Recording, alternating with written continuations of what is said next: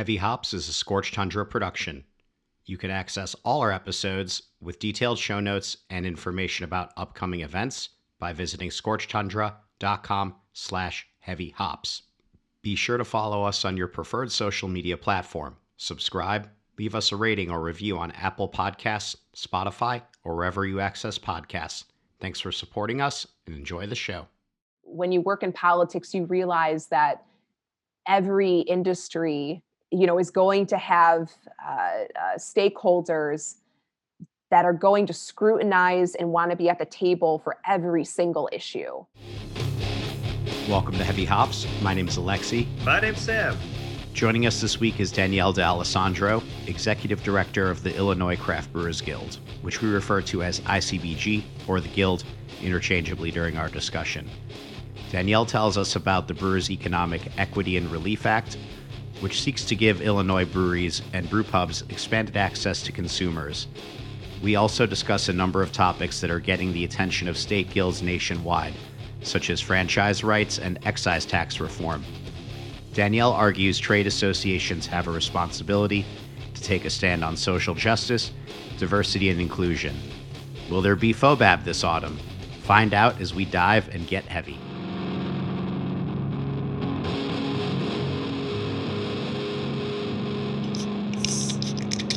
Danielle, welcome to Heavy Hops. We're really happy to have you. Thank you. It's really exciting to be here. Appreciate the time.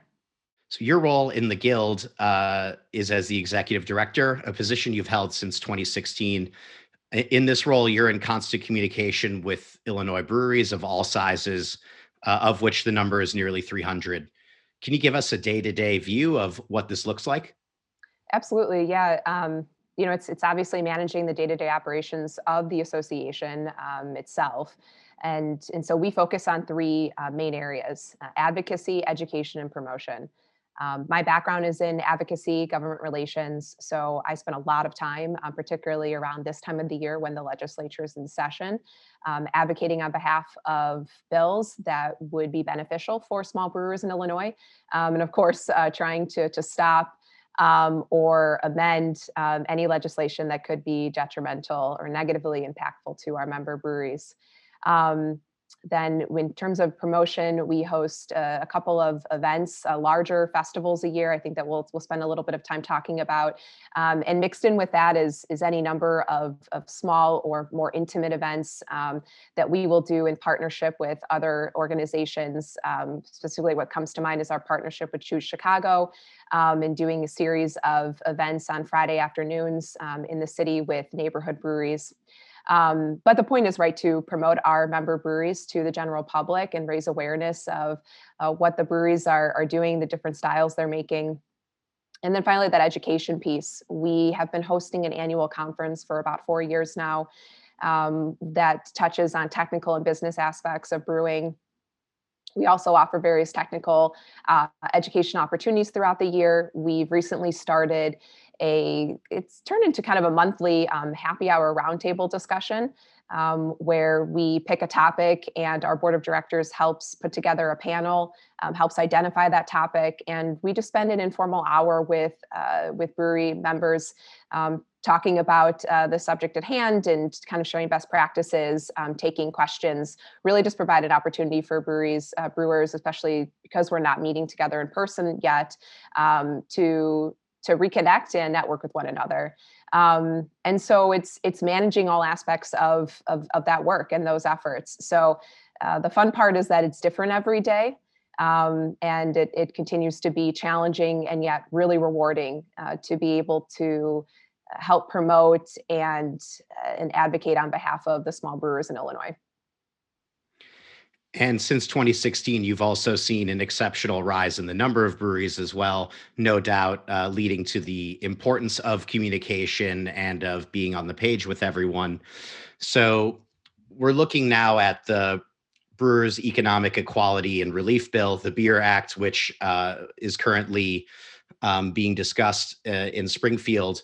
What were the range of concerns that your member breweries had during the past year that led to the BEER Act? Yeah, that's a great question. Um, you know, we were fortunate enough in the very beginning, and this was a, a, a model, and I, and I won't recall, maybe it, it came from the federal government, um, but that really identified as uh, uh, brewers as manufacturers, and so as essential businesses that could remain open um, when when COVID hit. So breweries were were able to stay open. They were able to brew beer.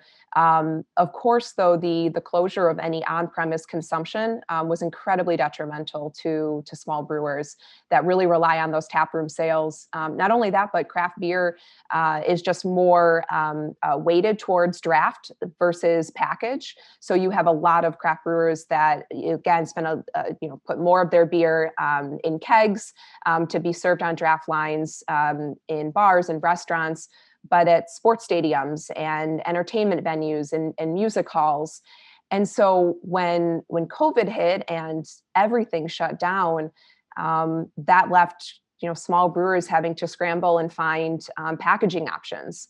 Um, how, you know, cans, bottles, whatever they could get their whole uh, their hands on, and then they had to compete with every brand to to get shelf space in in off premise channels and that has uh, that was very difficult for a lot of small brewers. Um, and it was interesting you know as we oh you know before pre-covid where we were seeing the greatest um, increase in sales and volume among our smallest brewers um, where more regional brewers were kind of stagnant um, in terms of their growth.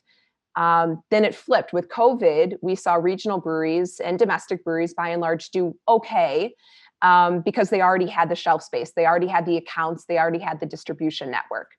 Our smallest brewers then were the most impacted because, again, they either weren't packaging any of their product to begin with um, and had to shift to that, or a lot of their product was, again, in, in, in kegs and on draft systems um, and on premise accounts. So, as we you know really started talking to to breweries you know what really was important for them is how do we um, how do we inter, uh, interact with the consumer? How do we get our beer to market um, and continue to to sell our brand?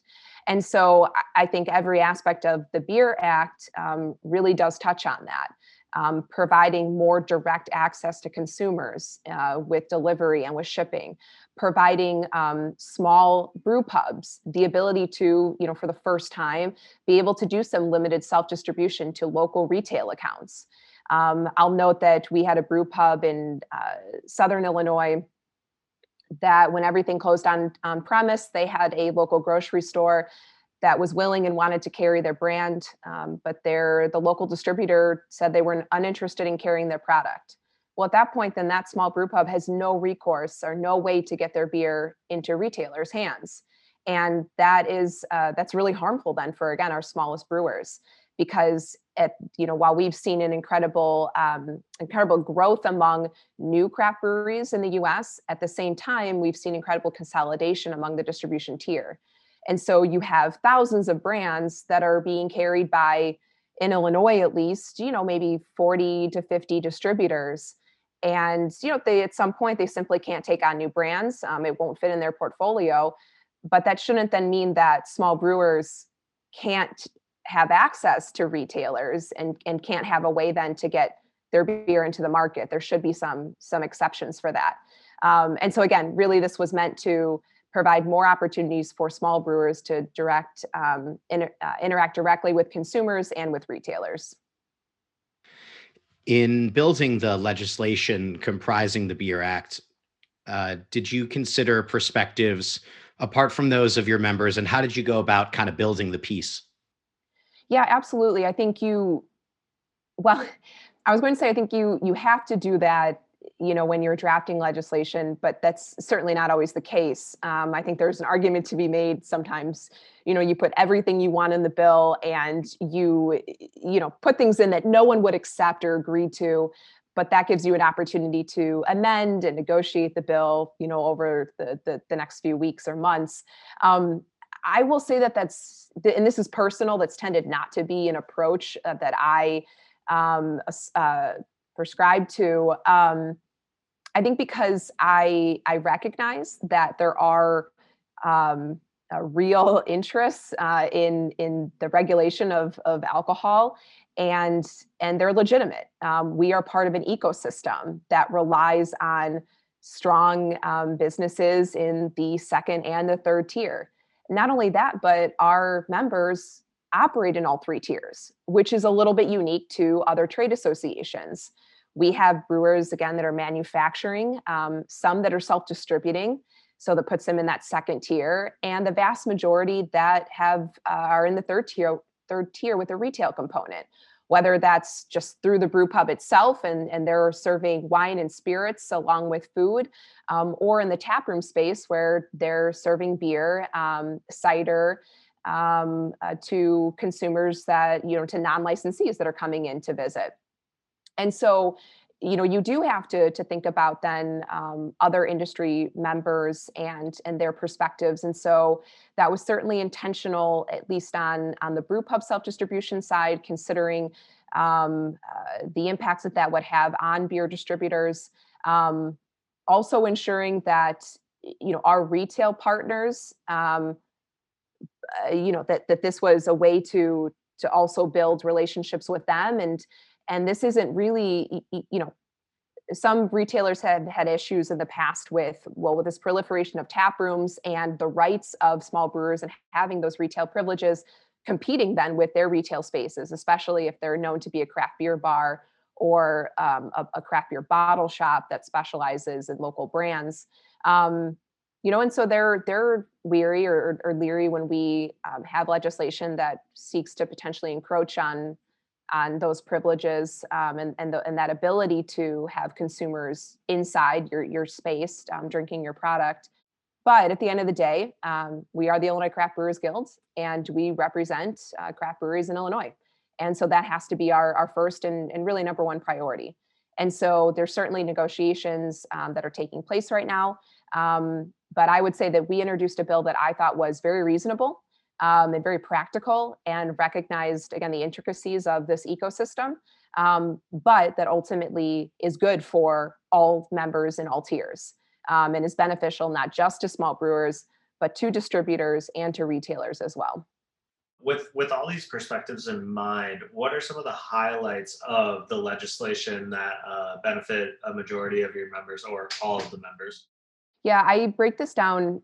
You know, it's funny as we've talked with legislators, um, and even as we started just, uh, negotiating the bill with um, beer distributors, you know, there are several aspects to the bill, um, not all of which will will be in the final version um, that we're able to pass. Um, but I will I will cover those items though, just because I think it's important to know, you know, where all of these um, these pieces fit within again how we regulate alcohol. And so um, I, I, touched on brew pub self distribution so it would allow um, a brew pub that is is licensed and classified by the state as a specialty retailer. Um, it would give them limited self distribution privileges. Um, again so it, it puts this retailer in that second tier um, which is typically where then you know beer distributors or, or, any wholesaler whether beer wine or spirits tend to have issues um, but would give them the ability then to sell directly to another retailer whether that's a, a coffee shop or a liquor store convenience store a restaurant it would give them the ability to do so up to a certain amount of barrels each year. Our proposal does place geographic limitations within that um, so if you're a brew pub located in the city of chicago our proposal would allow you to self distribute up to 200 barrels within a 10 mile geographic radius from your licensed brew pub. If you're located outside the city of Chicago, that expands to 50 miles. Because we recognize that for some brew pubs that are located in more rural parts of the state, you know 10 or even 20 miles um, doesn't get you to that that local retailer um, you have to drive a little bit further so um, again, this really seeks to uh, to achieve the goal of, of, recognizing that distributors have so many brands that they're expected to carry. Um, in our statute, too, in Illinois, we require um, distributors to allow the beer to to sit at rest, and so that means the distributor is coming out to um, the brew pub or the brewery, picking up the product, driving it back out to their warehouse, which could be you know 10, 20 miles away where it sits at rest on their truck before they then bring it out to the retailer. Well, if you have a brew pub that's located in a town that has a restaurant right across the street that wants to carry their their beer, um, that seems like a really inefficient and time consuming um, and environmentally unfriendly um, option to get that beer to that restaurant and so this seeks to achieve that say hey look this makes a lot of sense you know for a limited amount of beer um, that you're manufacturing on site to be able to walk a couple of kegs across the street and uh, partner with that that restaurant and allow you to sell that to your consume to your customers. What's great about that too though is you know is is the brew pub is building their brand as they are partnering with local retailers getting into those accounts building more brand awareness for consumers. That actually might create a need to one for that brew pub to start making more beer because there's more demand but two if they get to a certain volume they can become attractive to a distributor who then may want to carry their product and that's ultimately a win-win again for the the brew pub the distributor the retailer as well, and then ultimately the consumer, which really is left out a lot of times when we're talking about legislation around alcohol control um, in the General Assembly or down in Springfield. So we have that self-distribution piece. The the other piece then I'll combine into two is permanent delivery and direct-to-consumer shipping. Um, since last March, once uh, COVID hit, the governor issued an executive order, an emergency executive order that um, he's continued to renew after every 30 days. And so, based on that executive order, that has given state agencies kind of, uh, you know, out of the ordinary or temporary um, privileges uh, to make exceptions to state statute, state law. And so, the Illinois Liquor Control Commission, that regulates liquor licenses in our state, um, they uh, decided to allow retailers along with manufacturers that also have a retail component to deliver to consumers' homes um, when everything shut down on premise. So that meant that a brewery, a winery, a distillery, and any retailer could either with their own employee or with a third party delivery service um, deliver packaged beer to a consumer's home. And that worked extremely well for a lot of our members, um, particularly at the start of the pandemic when everything was shut down.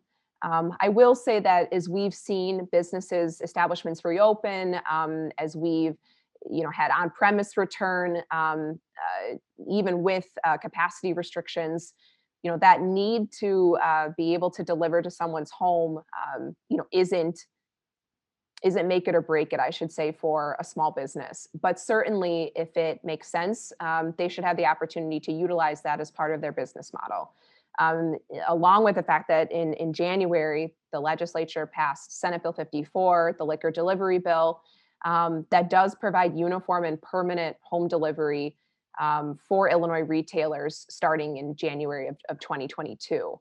Um, previously, home delivery was up to um, home rule to local municipalities um, to uh, either allow it or restrict it based on um, you know, again, the demographics and the politics of that municipality.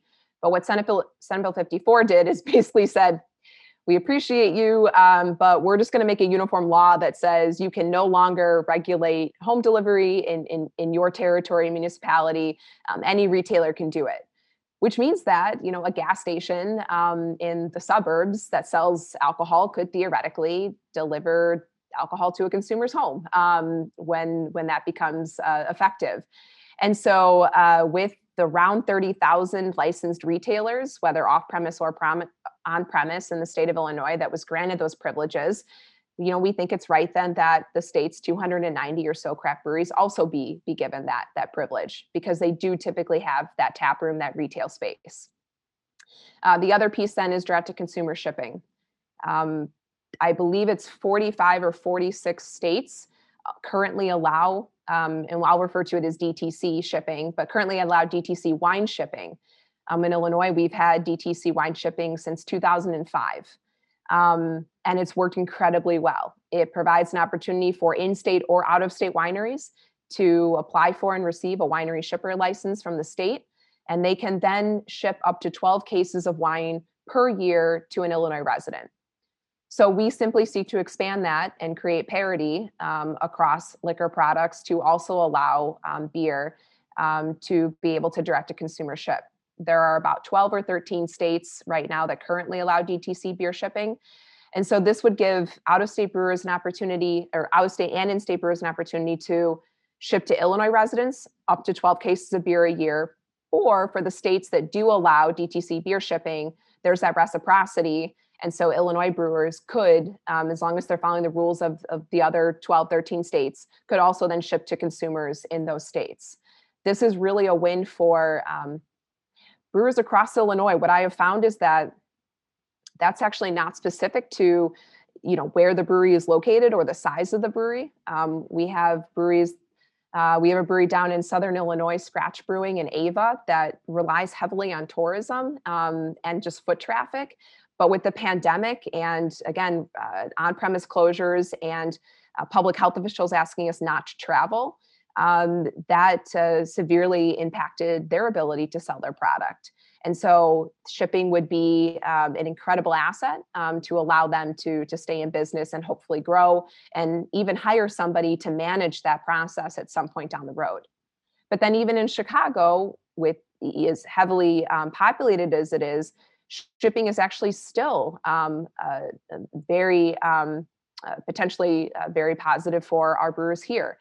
I was talking one of our um, breweries that has been around for I think six seven years in, in the city noted that you know delivery uh, never really worked well for for their business model because again they're they're in such a populated they're in a neighborhood.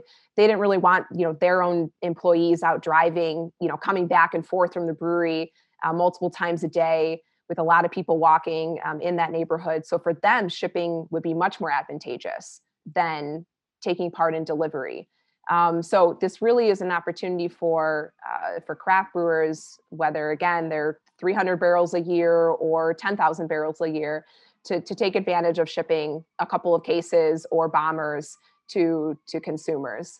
Um, then the other aspects, which you know, again, I I, I won't spend much time on, but um, is expanding the cocktails to go program um, that was passed last uh, last June um, or at the end of May, went into effect in June. Um, that all retailers were able to take advantage of in the state. The cocktails to go legislation specifically ex- excluded brew pubs.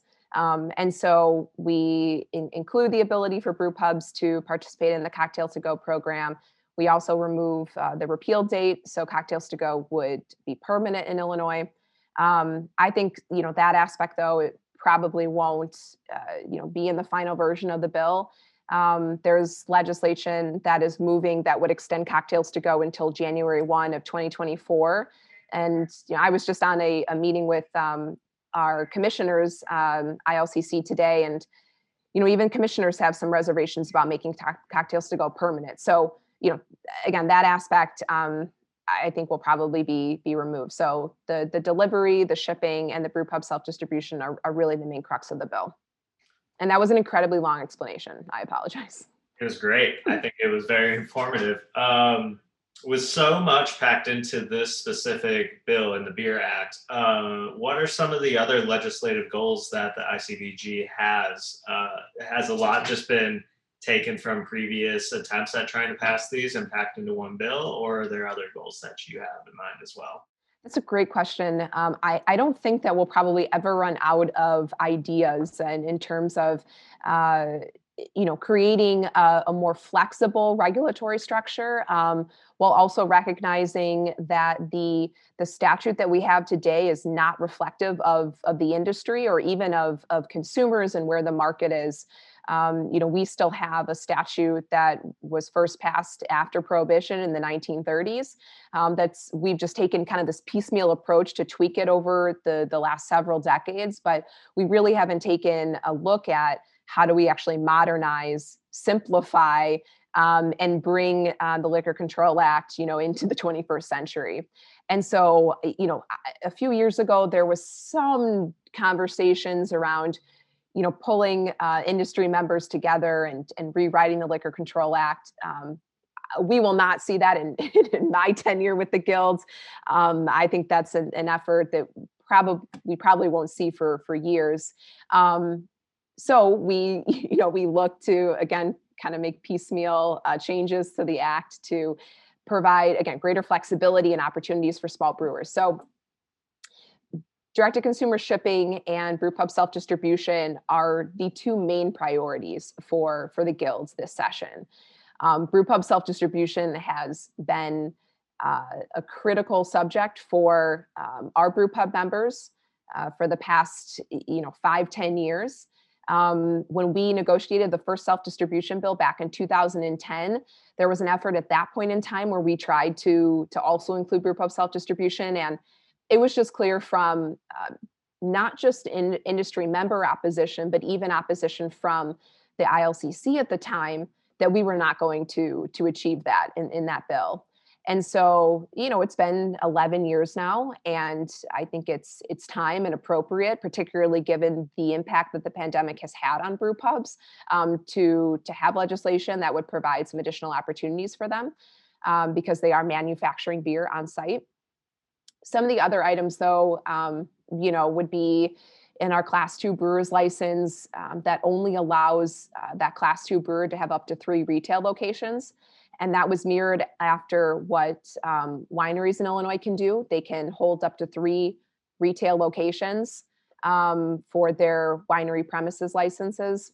And so uh, that does cap, um, again, class two brewers at, at no more than three retail locations. So, you know, we have, you know, Distill is a great example um, of a brewery in Illinois that has a production brewery and two brew pubs. So they are maxed. They they could not open up a third or a fourth location in Illinois that would have to be done out of state, um, which you could argue, you know, is not business friendly um, uh, to to restrict the number of, of business operations or locations you can have.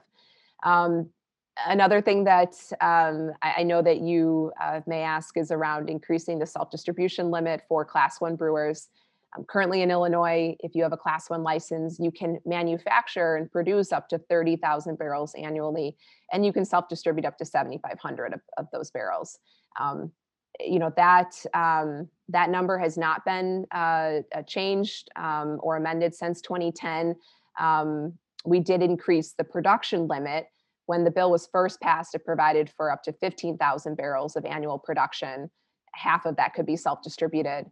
So we increased that production um, to provide a little bit more flexibility for some of our brewery members. But um, 7,500 barrels is a lot of beer, and eh, you know would that benefit you know two to three maybe of our members that are up against that cap? Yes. Um, for the opposition that it would face in springfield you know is that a battle legislative issue that we're going to engage in um, in the next couple of years you know i would guess probably not. Um, and then i think you know the final piece um, would be franchise reform. Um, you know there have been a number of states that have passed fran- franchise reform laws over the past couple of years.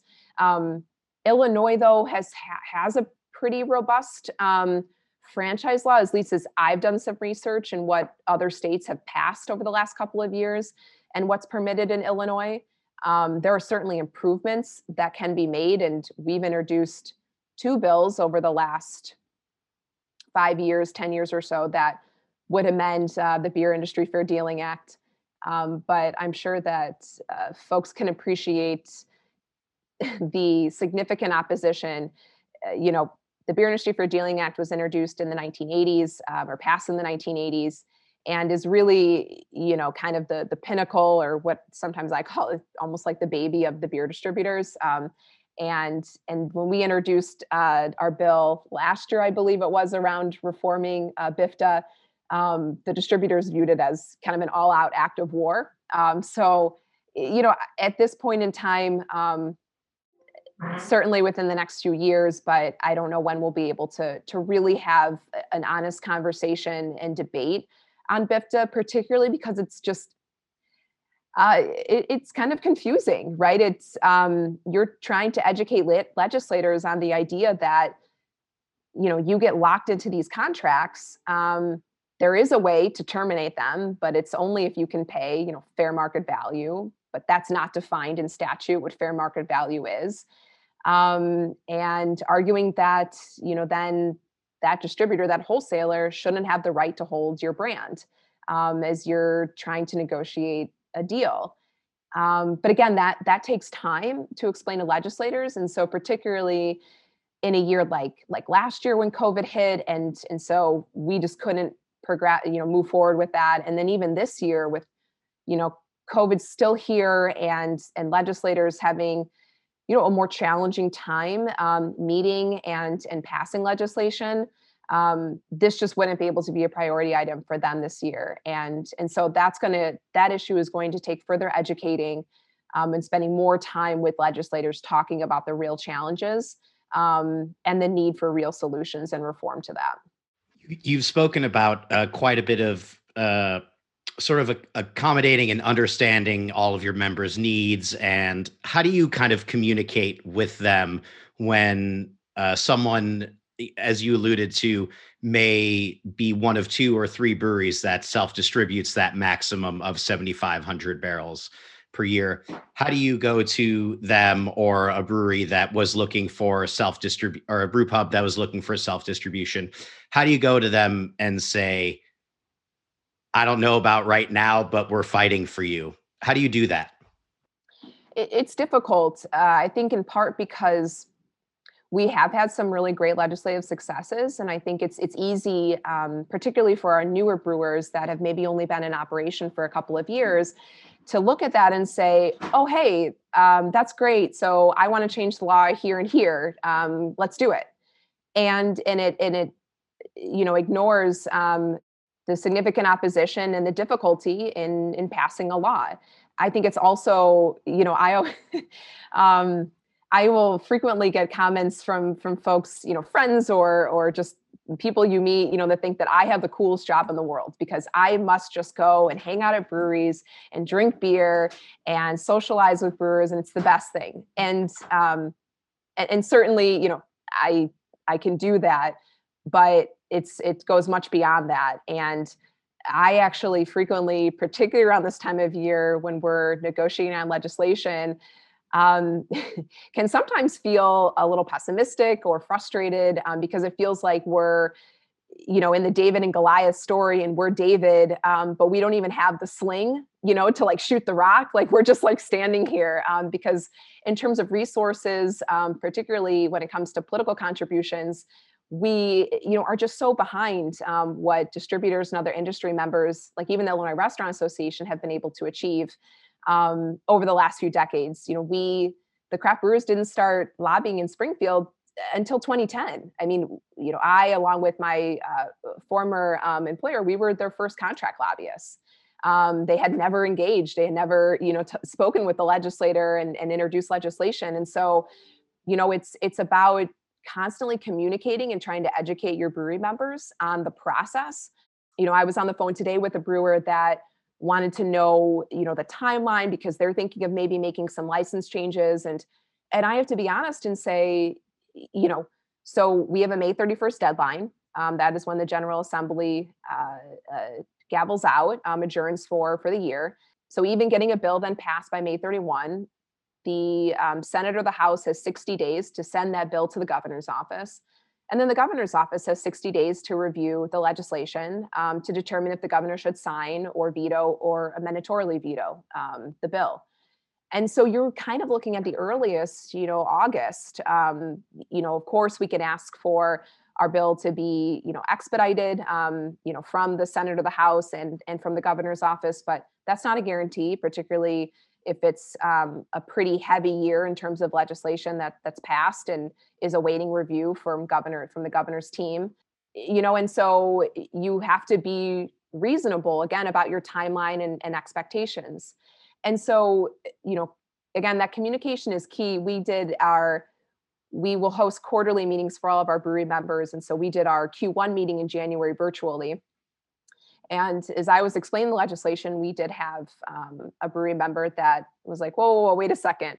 You're talking about brew pub self distribution, but what about class one brewers that, you know, can't sell wine and spirits um, like a brew pub can? And, and yet suddenly brew pubs now may have more, seemingly more rights and privileges than a class one brewer with a tap room and you know it's it's it's a fair question it's a great question and my response was brewpub self-distribution has been the number one um, issue for brewpub members you know for years. And and this is the first time we're introducing that. Um, the law that we passed in 2018 was specifically beneficial to our class one brewers or our brewers with tap rooms. And so it's it's balancing out those um, those priority items. Uh, what i will say is that i have been I think incredibly blessed and, um, and and appreciative for how well though the breweries in Illinois work together.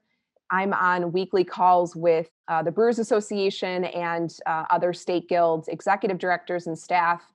And so, you know, you hear stories about um, disagreements between breweries, um, what you know, larger breweries and smaller breweries, um, you know, from other state guilds, and the challenges that exist when you're trying to balance out those competing interests and by and large, again in Illinois, um, I it's really nice to know that my brewers have confidence in me and they trust me to to get the work done and to advocate on their behalf in in a way that I think is reasonable and has uh, the most uh, chance of success. Um, so I'm really lucky by that. But it's constant communication.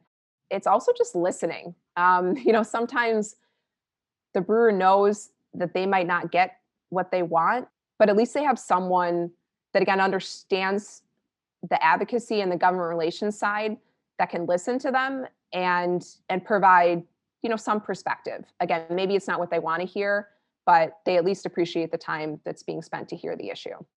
Who are your kind of allies that you look to create parity with or uh, team up with when it comes to legislation?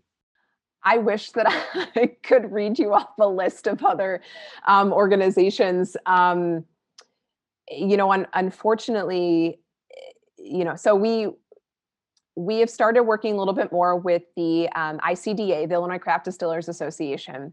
They're limited though; they don't actually have any paid staff, and so you know, it's it's distillery owners um, that uh, are, are, also contributing their time um, if they're on the board, um, you know, to, to help with legislative efforts and and so while you know there's a partnership there it's you know it, it, it it's more reliant on us to do kind of the heavy lifting and and understandably again they they don't have paid staff um, or any staff that can you know spend you know dedicated time towards advancing uh, the goals um, of the organization. You know but we we're in constant communication with again the illinois restaurant association um, IRMA, the Illinois Retail Merchants Association, um, wine and spirits distributors, uh, the beer distributors, um, the tavern owners, um, you know, the Illinois Wine Association. Um, so we're collaborating and talking with them, but I, I, wouldn't say that we have, you know, an arsenal of, of entities um, or organizations, you know, that are are running or, or you know to to support our legislation. And so it, it requires a lot of um, a lot of partnership building um, and trying to see if there's some uh, alliance there um, or it's just asking you know trying to get these entities to a place where at least they're not opposed to our legislation and they're just willing to kind of step back and, and be neutral. But particularly well i shouldn't say that because i think when you're when you work in politics you realize that every industry you know is going to have uh, uh, stakeholders that are going to scrutinize and want to be at the table for every single issue. And and it's no different than in, in liquor. Um, every stakeholder you know you you can be in a committee room and you may or in a uh, in a, a conference room and think that you know this just deals with you and another stakeholder and before you know it there are 15 to 20 different lobbyists that are representing every other stakeholder and you you know you have to give them a seat at the table. Um, and so it, it requires just a willingness to compromise and and be inclusive and yet at the same time also re- you know know that those entities don't have your members best interests. Um, they're protecting their own. Um, and so it's a fine balance between working together but also making sure that you're continuing to achieve the most that you can for your members.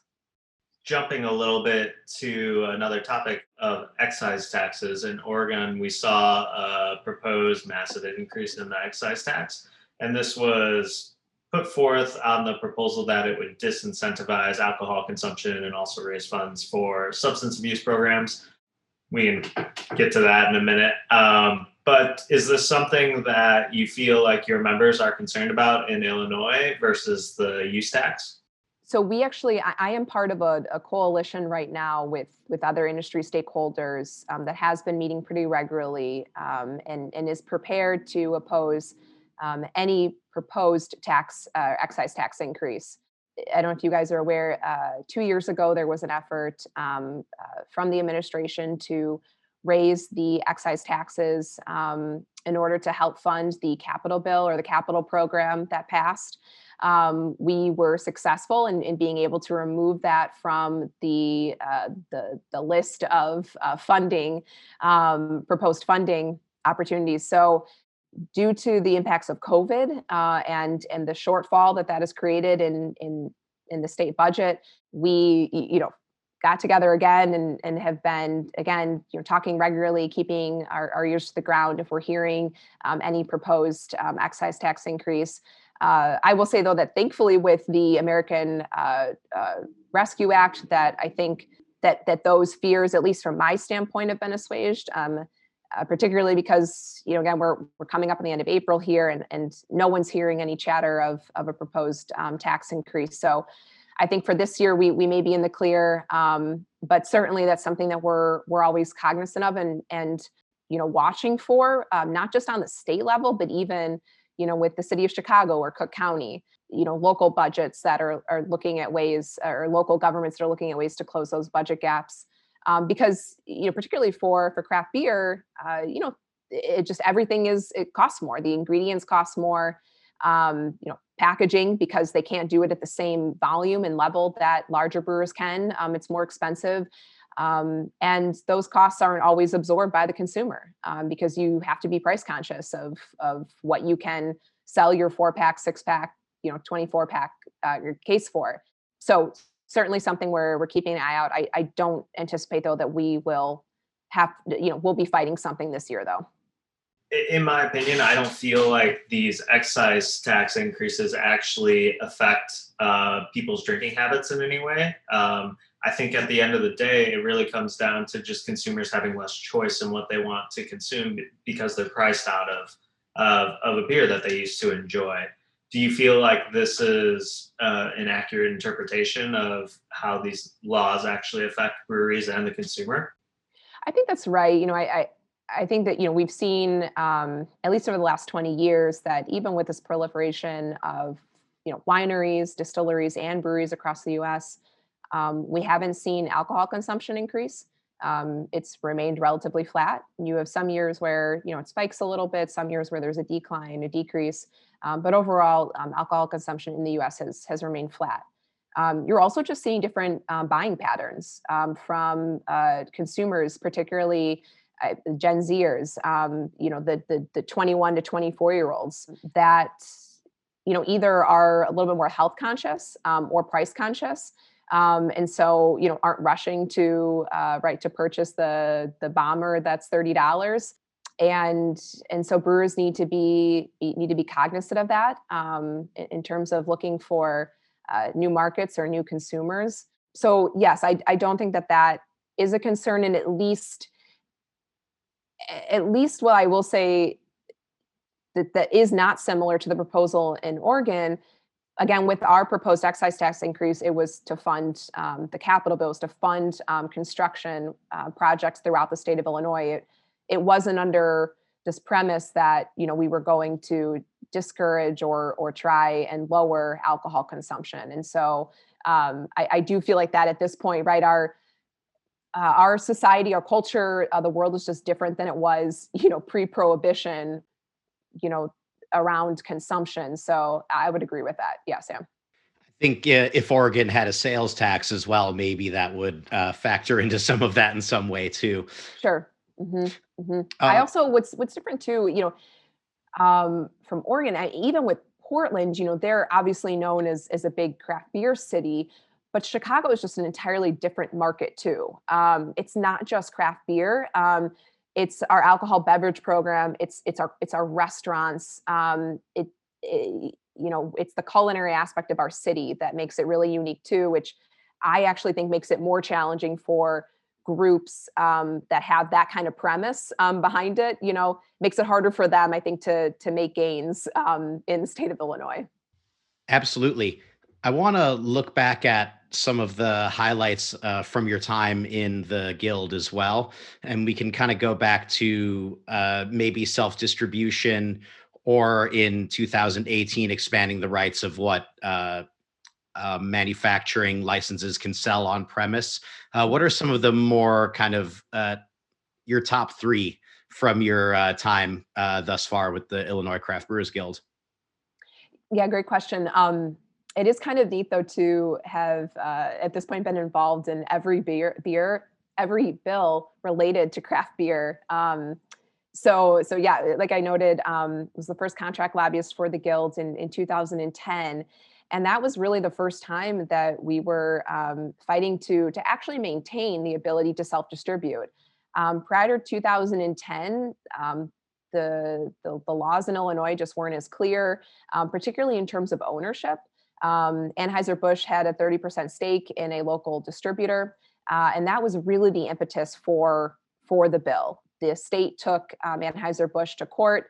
Um, the court kind of punted back to the legislature and said, look, you guys figure this out first. Um, we're going to put a stay, and if you can't, then you know we'll take action to force AB to divest its its ownership, um, but also then create the status quo where you know no manufacturer has any ability to distribute or self distribute um, and so that created uh, you know a timeline um, for the legislature to respond and thankfully we were able to to come to a negotiation with um, industry stakeholders.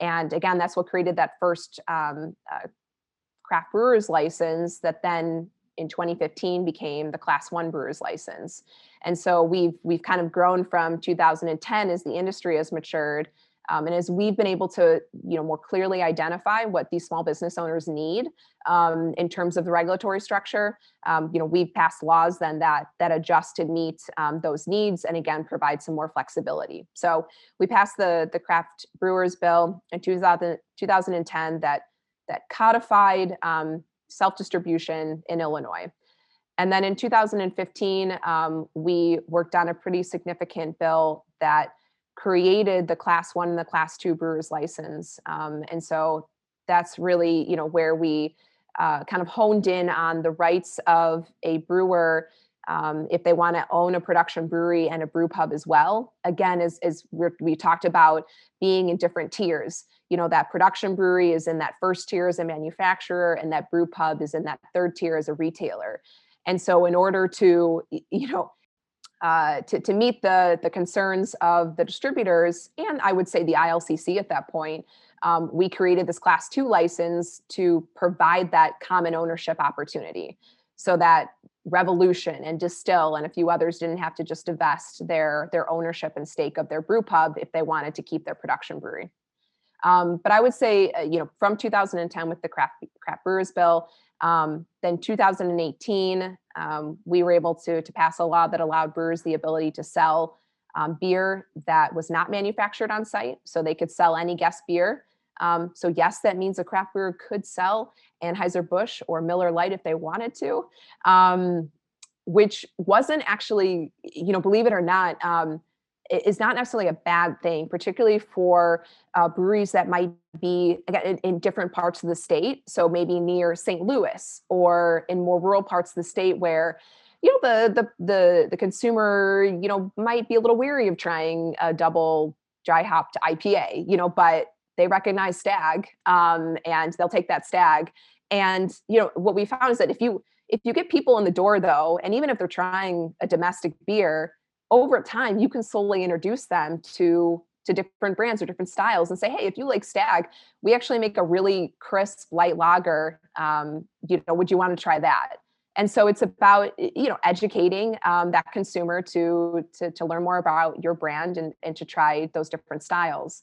Um, so being able to to serve other guest beer and cider w- was a huge win. Um, brewers that wanted to be able to have a gluten-free option particularly for for women that didn't want to drink beer, um, but for for the folks that had a gluten intolerance um, or were allergic to to gluten. Um, so being able to to get cider was incredibly important. We made some other provisions or added some other provisions in there too, um, like allowing uh, brewers the ability to warehouse off site. Um, that wasn't something they could do previously, and so you know that really hindered um, the ability to expand or put in new tanks or equipment uh, if you just had you know taxed beer waiting to to to go out to a retail account or waiting to go on your draft system. Um, so the ability to have an offsite warehouse is really critical. And and then I guess the the third thing that I would point to um, would probably be our efforts just this year, this past year, when we were talking about in March the ILCC granting um, temporary home delivery. Um, the first uh, uh, announcement from the ILCC was was actually just allowing retailers. So it excluded brewers from the ability to participate in home delivery. And so we quickly mobilized um, and uh, thankfully with the help of the governor's office was able to quickly get the ILCC to reverse and amend um, uh, that announcement and include breweries in the ability to um, to deliver to a consumer's home. So again, that was really critical for for brewers, especially when everything shut down, and they needed a way to be able to sell their beer um, uh, and get that out the door. So I would say that those three, the two laws, and then uh, that temporary provision last year, were some of the things that I'm most proud of. And another achievement you can uh, put in your cap too uh, is through all these legislative efforts. Um, you were recognized in 2019 and awarded um, the FX Matt Defense Award. You're only the second woman since 2000 to receive this award. Um, that's an amazing achievement in and of itself. What does it mean to you um, to have received this recognition? You know, maybe confirmation that I'm I'm doing my job. Um, you know, it's. I, I think that working, you know, lobbying and advocating is difficult because you know unlike um, other projects that you work on you could spend four or five months um, plus working on an issue that you know may fail or may not be heard um, by the deadline.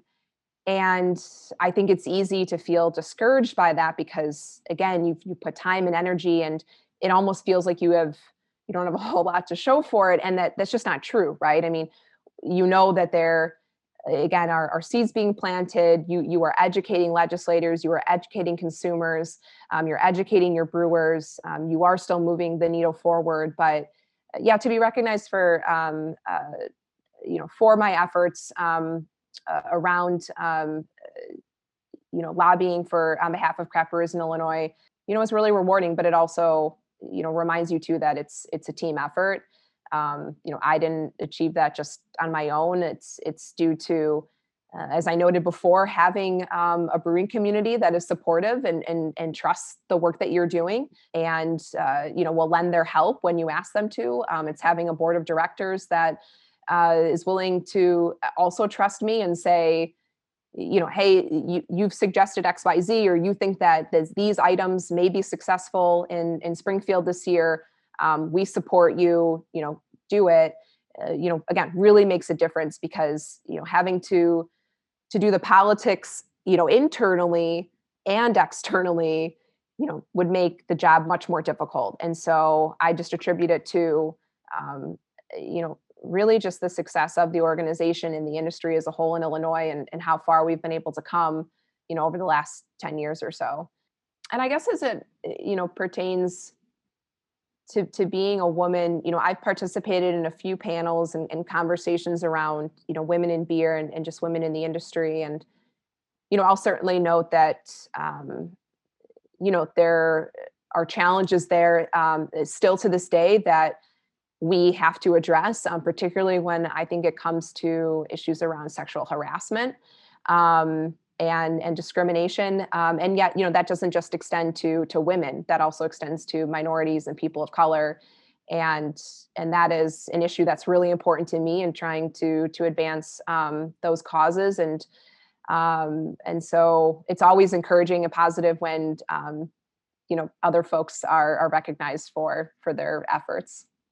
Why is it important for trade organizations to uh, take perspectives and to uh, take an inclusive perspective, specifically uh, when it comes to uh, social justice and inclusion? Yeah, I think um, professionally and personally, um, it's important that we we step back and we do a lot more listening, because as trade associations, um, we we have an audience. Um, we have uh, not just our our members, um, but particularly when we're talking about craft beer, we have our consumers and we have the general public. and and we have an audience there that um, you know i think it's important for them to know that we want and are going to strive for an inclusive industry because it makes all of us better um, you know as we talk about uh, particularly you know um, you know growing craft beer um, reaching new consumers and new markets. We really can't do that if we don't have the input um, and the perspectives and the background of, of people that are different than us. And and trade associations have more resources to to advance that and to encourage that. And so we have to be having these conversations because it won't make us better as an industry or again you know even as personally as individuals um, if we you know are are hesitant or or dismissive um, or not willing to again embrace and, and really listen to the perspectives of other people. So you know as for as long as i'm um, in this position uh, i want to try to to use that platform um, uh, as as much as possible. Um, so that again not just our brewery members but the general public knows that that that's what we stand for are you finding allies within your members as far as your uh, your perspectives and uh, the emphasis on social justice and uh, awareness uh, yes and no. You know, I think that there's always a hesitancy um, or pause, you know, whether it's from the board or even um, my PR team, um, to think about uh, the politics, um, the political consequences of of sharing something on social media or or taking a stand like that. And so that's that's certainly something that has to be considered. Um, and and yet I don't want that to stand in the way of of moving forward and trying to make real progress. And I think we need more people to stand up and say that this is not partisan. Um, this is this is about human equity and and and and ensuring that again we do more listening um, uh, from from others. And so uh, certainly there there's always going to be I think some pushback because the status quo I think is comfortable or it's familiar. Um, but as we've seen on you know on the news, social media, as as as we read more, um, we know that that that might be comfortable for those of us in the majority, but that's not the case, and that's that's not preferred um, by minority by the minority. And we need to use our voices as a majority to stand up for those in the minority. And again we have a platform to do so and so i want to make sure that in every way we we make that known. Absolutely. I think it's super important especially now when everything is so political and everything is so bipartisan that you know when we look at things such as human rights and equitable treatment of everyone this isn't something that is political it's just basic human rights. And so to take the platform that the guild has, you you essentially have a potential voice of over 300 people or associations within that, and so making that stance known and putting it out there, I think it's it's just one step forward on that trend to progress. Absolutely, and we're you know we're talking um, with our board um, and and with another. Uh, entity you know around some ideas to to to, to further promote um, diversity and inclusion within the industry here in illinois so i'm excited to see where that will take us over the next few months thank you uh, thank you for for that um, as far as fundraising and going into things other things that you're uh, up to this year what are the fundraising efforts going to look like uh, for this year are we going to be looking for a play on beer under glass or uh, what is going to happen with uh, six packs at FOBAB, for example. You've done some interesting things last year in light of the challenging circumstances. What can we, uh, as consumers, look forward to this year? Absolutely. I, I do think that we will, um, you know, fingers crossed, uh, have a return to in-person events uh, later this year. Uh, we are targeting um, uh, a, a, late summer date um, for Beer Under Glass. Um, so we'll we'll be announcing that very soon. Um, you know, it, it will look different um, just in terms of uh, attendance, um, uh, probably being all outdoors, um, which, you know, in August, you have a little bit more uh, assurance it's not going to rain or be really cold than you do in May. So maybe that's that'll be a positive change. Um, we can count on some good weather. Um, and then I think, you know, we might have uh, a couple of smaller, more intimate events, um, whether that's with Choose Chicago, um, whether that may be a brand new golf outing that we we announce um, in the summertime but uh, and then we'll we'll certainly with FOBAB um, likely probably have uh, some um, to go component with some in person component. You know, recognizing that there will still be maybe a subset of consumers that won't feel safe um, being in in groups of people. You know, over uh, you know a couple hundred people at a time, um, and so providing an option for them because our our yeah FOBAB at home and and to go six pack experience um, was really well received this past November. It, it worked extremely well um, and was a really fun way to still get craft beer fans um, an ability to try these rare, unique, kind of one-off beers that are not available, you know, uh, widely distributed and available for consumers in in stores. Um, so it's been fun to see how we can pivot and still bring Illinois beer to consumers um, in, in a safe and and unique way. And so we did yeah 24 day Christmas in July, 24 days of Illinois beer last year. Uh, over the in July, should be a no brainer. Um, we did our our FOBAB at home, and then kind of playing off of uh, Christmas in July, we uh, did our own kind of March Madness promotion. So craft beer fans purchased another random 24 pack of Illinois beer.